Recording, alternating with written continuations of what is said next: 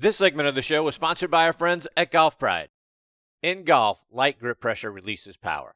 Golf Pride engineered a secret that pros know. A larger, lower hand encourages lighter pressure. Plus 4 technology is designed with four additional layers, which reduces tension in the lower hand to generate more power. Play Plus 4 and release the secret pros know. Now available on Tour Velvet, the winningest grip on tour. Grip confidence, grip golf pride. All right, now joining me here on the French Lick Resort guest line is Eva Rogers. Let me give you some background on Eva. She's from Rockledge, Florida, which is over near Merritt Island and Cocoa Beach on the East Coast. She played her college golf at West Texas A&M, where in 2010 she finished ninth in the NCAA Division II West Regional. She also finished tied for 24th at the Lone Star Conference Championship, and she was named to the National Golf Coaches Association Division II All American Scholar Team. She earned her MBA in marketing management. She spent time as an assistant golf professional at PGA National in West Palm Beach. She moved from there to being an assistant at Lake Nona Golf and Country Club just outside of Orlando. She's currently a Class A teaching professional at one of the most historic courses in the country, Medinah Country Club, which is just a little northwest of Chicago. She is also a certified U.S. Kids golf coach, and I'm honored to have her with me tonight here on Next on the Tee. Hey, Eva, thanks for coming on the show. Hey, Chris, thank you for having me. Eva, I want to start by going back to your time at West Texas A&M. I'm curious, how does a girl from the central part of Florida end up playing her college golf at West Texas A&M and in the panhandle of Texas?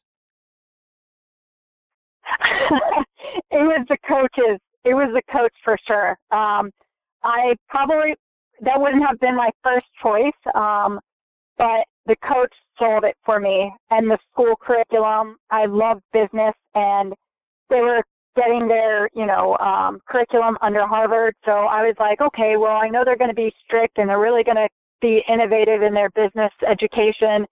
And um, my co- coach won me over. So she was young. She was a, a great player herself. And, you know, she was super enthusiastic, had just so much to offer. And I was like, you know what? This is going to be the perfect team for me. And Eva, like I mentioned in your intro, at the 2010 West Regional, you placed ninth after rounds of uh, 76, 80, 79, one stroke from qualifying for nationals, but still a heck of a tournament. Talk about what you remember about that event. It wasn't easy, but I I realized that relationship building is going to be huge for me, um, especially being a female in a male dominant industry. You know, being able to brand yourself and expose what you're capable of offering to a facility is going to be huge. That's the first time you meet somebody. And I always, you know, put my, I always initiated conversations. I would reach out to the pros and I would ask them, you know, if they're looking for hires and I, I feel like I would be an asset to your uh, team. And, you know, from there, it's been able to build those relationships and I've been able to prove myself at each facility. And from there, you know, then people start to reach out to me and they're wondering, you know, hey, are you interested in, and now I kind of have that upper hand right now to continue to build. Um, so now knowing that people know my success record, my success track with what I've been doing on the instructional side is, is beneficial to clubs. It's just been an unbelievable experience. Eva, you mentioned the pros, and there are a lot of PGA and LPGA tour players that live in and around Lake Nona. I got to imagine you ran into one or two of them out on the practice range. Who did you regularly see out there? Um, I regularly saw Henrik, uh, Ian Poulter, Anna Nordqvist, Graham McDowell, Gary Woodland when he was still there. I saw I I saw them all. Um, you know, I, I never thought when when I grew up Annika was, you know, the legend. And I always told myself, Oh my gosh, you know, maybe one day I'll meet her, not knowing that I'd end up being a friend of hers and her being a mentor to where, you know, if I need guidance, she's there for me and I'm teaching, you know, these these tour players' kids, and I'm building true relationships with them. You know, outside of them just being a tour player, they they've become my friends, and that's what's been you know really a wonderful experience and situation for me. So that begs the question what was it like sitting down with Annika Sorenstam and getting to talk with her, pick her brain a little bit, and understand all the things that she was able to achieve over the course of her career? well, we don't necessarily go that much into it. Basically, when I created a new junior program at Lake Nona, I asked her if she would sit down with me like once a week or, you know, once a month or something and kind of go over because she would kind of hang out and watch what's being done and I would like for her to be a critic. I would love for her to give her feedback. So when we sat down, it was her giving her feedback to me, which I loved it because she was honest and she saw it and she knew that I could take her honesty because I was going to take her advice and run with it. And that's that's really helped me throughout the years is accepting, you know, the the critiques from individuals who are experts and who have experienced, you know, junior golf at such a young age and have taken it to that next level. To offer that advice to me, this has helped me become a better coach to so many of my students. So Eva, what was it like trying to teach the children of great golfers? And, you know, as as parents, we're not always good at sort of being hands off in the uh, instructional area. We we tend to look at things and go, "Oh, I don't like that. I I don't like the way you're teaching that. I wouldn't do that. Here's what I think you should do." What was it like teaching those kids? It was not hard at all. Those parents dropped them off. They trusted me, and then they left and picked them up. Um, they saw the progress they were making. They saw that the kids were having fun and that they kept wanting to go back. Um, mind you, that these kids, you know, they're, they live they, everything is golf, but a lot of the tour players that I had mentioned, they get their kids involved in other sports, and that's what was so important. Is they weren't pushing golf. I mean, these kids know so much about it, but they weren't just pushing it on them. They weren't trying to make them the best. They wanted them to be the best in the sport that they were going to be, you know, that they enjoyed. So I never had a problem at all with anybody saying, "Oh, like you know, this, this is how you should do it," or "This way," because times have changed, and you know, I I really made it fun for them to where they're willing to come back and practice. And we know that the more you go back and practice, the better you're going to be, rather than just going once a week and getting an hour lesson in. If you go go to a couple clinics a week and compete against these kids, it, it's a it's a full developmental phase. There are a couple things there that I, I want to get into. So one of the things you talked about is the importance of playing multiple sports, and that's a thing that gets I think is getting more and more lost. Is we have kids that focus on one sport and one sport only. You know, baseball's a big one, right? Kids get into playing baseball, they're into travel baseball, they live and breathe baseball. Talk about how utilizing skills versus in in uh, in multiple sports, why that's so important to helping them develop times have definitely changed from when I was a kid where we would go out and you know, we didn't really have all these video games and these iPads and computer stuff going on. We would go out and play kickball, tennis in the streets, tag, all these activities. And, and when we're kids, we start to build the hand-eye coordination, the balance, the speed, the power, the strength. And I think that's kind of missing now because more, I've noticed more kids would rather go you know, be on their cell phone or be on their iPad than to go out and actually work or, or play outside. And so getting kids involved in other sports where it's more versatile. So they're getting, you know, like for soccer, for instance, a lot of the kids that I work with play soccer and they love it. They're super fast. Their endurance and stamina is way more built up than the, the students that I work with who just play golf. Um, you could tell that their power is just at another level, even being a kid. Um, you know, I'm teaching kids that are young that may not be interested in other sports. I have to make sure that I'm still teaching the functionality, the development of, of a child's physical ability, um, hopping, jumping, skipping, sprinting, crawling.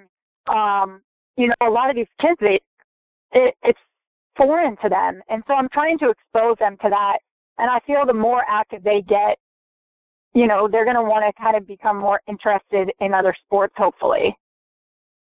The other thing you mentioned is how you make it fun for them. How are you able to, with kids today, right, being into video games and their noses are deep in the phones, playing Xbox and PlayStation and all those sorts of things? How do you make the game fun for them and make them look forward to coming back and continuing to take lessons? I love to challenge my students. Um, I get on the same level as them, so my consequences are their consequences and vice versa.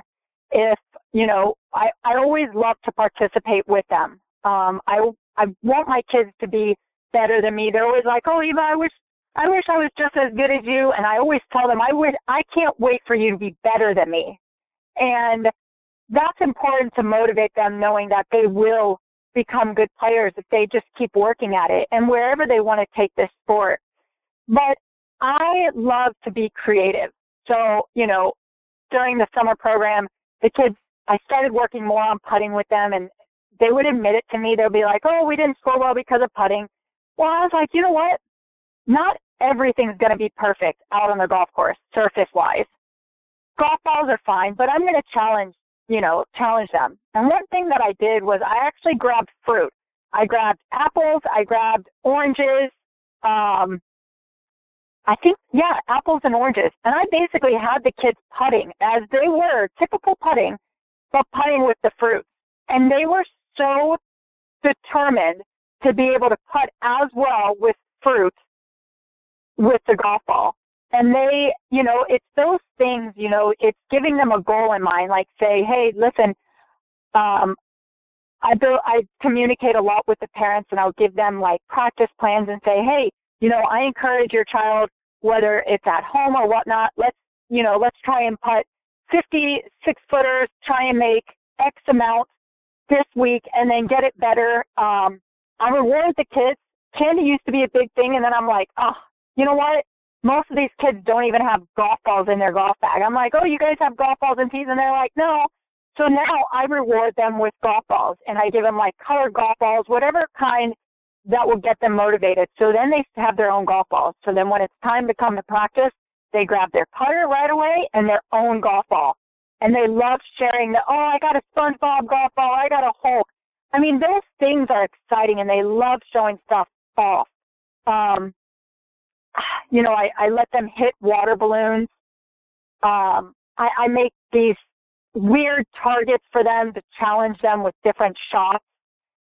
It's just, you got to be creative. If you keep having them hit, oh, hit this target every single time, or you just use this club, like, I want my kids to try and hook a ball and, and try and do a punch shot with a pitching wedge. I mean, just to feel a little creativity and to see what they're capable of is huge because then they're like, Coach, Coach Eva, look what I just did. I did it and, and nobody else has done it. And, you know, that's that's what I love giving these kids is that opportunity to succeed.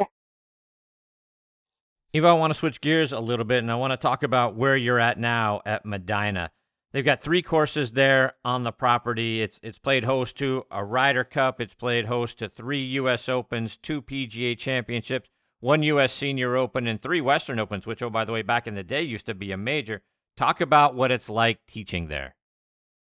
Well, when I first started two seasons ago, um, I went through, you know, the front gate and everything, drove through it, and I was just speechless.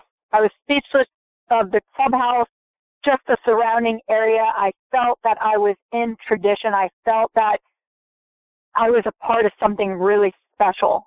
Um, you know, you just kind of, when you go into those places, every single day, it, it is always exciting driving through the gate. Always exciting. Um, I, we keep it very traditional there as well for, you know, exposing the the background and what Medinah has been built upon, and that's huge. Um, I mean, I I love it. I love walking through the hallways and seeing the you know uh, replica trophies of all the tournaments that were there, and seeing the winners, and you know just seeing the tradition. It's it's something really special. And a lot of clubs don't have that opportunity. You know, they, they haven't had the opportunities we have. So I'm I'm definitely you know lucky to to go through those gates every day and be a part of a, a tradition. With it being such a historic golf course, what are some of those legendary stories that people have shared with you so far that have really struck you and that maybe you'd like to tell other people about? Well, one, the membership is a very welcoming membership. I absolutely love these members. They are very down to earth. They, you know what, story wise, I haven't gotten into the stories much with them besides people showing me pictures of what courses were like before they were renovated. You know, course three took down hundreds, maybe thousands of trees in the renovations and then seeing the pictures of what it was. And, you know, we just did a, a 2020 Medinah, you know, uh, renovation that was 50 plus million dollars. And it's just been astounding to see the, the changes and differences of this. But I mean, where the teaching side was and where it is now, the members are ecstatic about it. And I think that's my biggest thing is is knowing that what me and the other golf instructors are doing for Medinah is taking this membership to another level that they've never experienced before. Um, and that's huge. Eva, I want to get your thoughts on the growth of women's golf. We've got the LPGA Tour. It's been doing really well over the last few years. We had a great Solheim Cup match that we saw just a couple of weeks ago. The Symetra Tour is developing great new talent. We've got the LPGA Legends Tour now going strong. The Augusta National Women's Amateur event was fantastic earlier this year. Talk about the state of women's golf. I think it's, you know what, I, my opinion behind this, I think it kind of goes up and down. It's like a roller co- roller coaster, and I don't know if it depends on, you know, the players that are there, and then it changes, and then the players are you know, not as good, and then they are good, and then they're not as good, but then they uh, like amazing players, you know, like Lydia Ko, and then the stuff Annika has done. But what I would like to see and would believe that it could change the growth for the LPGA especially is I think they should do match play tournaments. I think they should play more team really? events because it, it's it's more it's exciting. I think they should have whether or not they pick teams or they pick, you know, so many tournaments and I don't know if it's based on rankings or whatnot, but I think there should be more team events. I it was just so exciting always to see the Solheim Cup, but look at the attendance that comes to those tournaments. And look at the PGA Junior League. It's all about being a team. You have a team. And I think for women, I think it's really exciting to see women dominate together, not against each other. So that is my opinion. Um, you know, that's just kind of been on my mind uh, for the last year is thinking how, you know, doing more team matches, would that grow the game more? I mean, the Solheim Cup is super successful.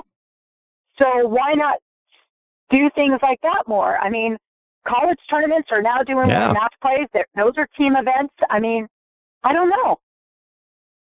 So it seems like what you're saying is what we need is a version of the President's Cup over on the LPGA Tour. We've got the Solheim Cup, which is sort of like the Ryder Cup version, right on the on the LPGA Tour. But it seems like maybe what we need is to develop something like the President's Cup so we can sort of keep those team things going. Yeah, absolutely. The First Lady tournament. Hey, there you go. Did you have this on the radio, right? The first ladies event. I like it. I love it. I think that All would right. be a great idea. I do as well. Eva, just a couple of more before I let you go. And, and one of the themes of tonight's show is here we are. It's uh, getting into fall and winter time. Temperatures are going to start getting cold. I'm sure it's getting cold up where you are near Chicago. It's starting to get a little colder down here in Atlanta. So, for those of us that, that want to continue to play in in the cold weather, what is some of the uh, what are some of the tips that you give to the membership that want to do that? And when it does get too darn cold to get out there, what are some things that we can do over the winter so that our games aren't completely rusted over when spring comes? Well, I'm a Floridian and I run from cold, so it's so hard. I still wear a jacket when it's 75 outside, and people are like, Eva, like something's wrong with you, and I'm like, yeah, something is wrong with me. It's too cold. So I mean, I've learned to properly layer, and you have to get an unbelievable base layer. One, because if you have jackets, you're not going to really be able to swing. Find gloves you know, wear wear your winter gloves because you know when your hands are frozen and you hit that shot and it may not be good, you feel like your your fingers are going to fall off. Um, and or just go into simulators. Nowadays, the you know there's simulators everywhere, um, and and go play golf in the simulators. But I highly encourage getting some type of putting training aid that you have in your home and putt. There's so many online. You can find putting um, practice plans, whether or not you do it every day or every other day, where you challenge yourself with that. And that's something that I'm, you know, offering to some of the members. Is I'm working with a a putting um, mat company, and they've been really generous. And I'm trying to see, you know, hey, if if you get one of these mats, I will help you put an entire practice plan together, and I will want to see if truly how developmental they get over the wintertime in just putting. Because it's a it's a movement but we get we stray away from that in the wintertime because um, you're trying to get your last shots in with your driver. Um, i would say work on putting movement patterns. A lot of people start to focus more on what the golf ball does rather than what your body's doing whether or not you're swinging weighted club or a speed stick or something. Go into your garage go into your bedroom and just swing, feel movement and, you know, exercising, do functional movement training. I mean, if you don't swing, but you at least do movements relevant to a golf swing, it, your muscle memory will definitely stay there in the wintertime, even if you haven't hit a golf ball. It will take you one or two practice sessions before you start hitting great shots. And that's something that I've noticed for people in the winter if they do continuously do movement patterns relative to the golf swing at the gym. It's like they haven't even stopped golfing. Eva, before I let you go, let our listeners know how can they stay up to date with all the great things you're doing and follow you, whether it's online or it's on social media. Yeah, so please feel free. Anybody have questions or would like to talk, email me. My email is e rogers r o g e r s at medinahcc.org. You can also you can also find me on Instagram at Eva underscore Rogers Golf. I'm on Facebook. You can type type me in at Eva Rogers as well. So um, honestly, I just Google and you'll probably see me. Well, Eva, it sure has been a hoot having you as part of the show tonight. I hope you'll come back and join me sometime. A lot more things I'd love to get into with you, things going on up there at Medinah, more playing lessons and the things that you're teaching with your students and your junior, your junior players as well, and thoughts about what's going on in the game. But uh, I hope you'll come back and join me. Absolutely, Chris. It was such a pleasure, and thank you so much. Thanks, Eva. All the best to you and your family. I look forward to us catching up again soon. Absolutely, Chris. It was such a pleasure, and thank you so much. That's Eva Rogers, R O G E R S, and Eva underscore Rogers Golf on Instagram. Follow her, keep up to date with all the great things she's doing. Look forward to get her back on the show. Like I said, talk about more of the golf lessons that uh, that we didn't get an opportunity to talk to about tonight. Hear more about the great history and everything going on up there at Medinah she's a an up and comer, folks, and uh, just a joy. That was that was absolutely fantastic. So please stay up to date with her, and we'll get her back on the show again real soon.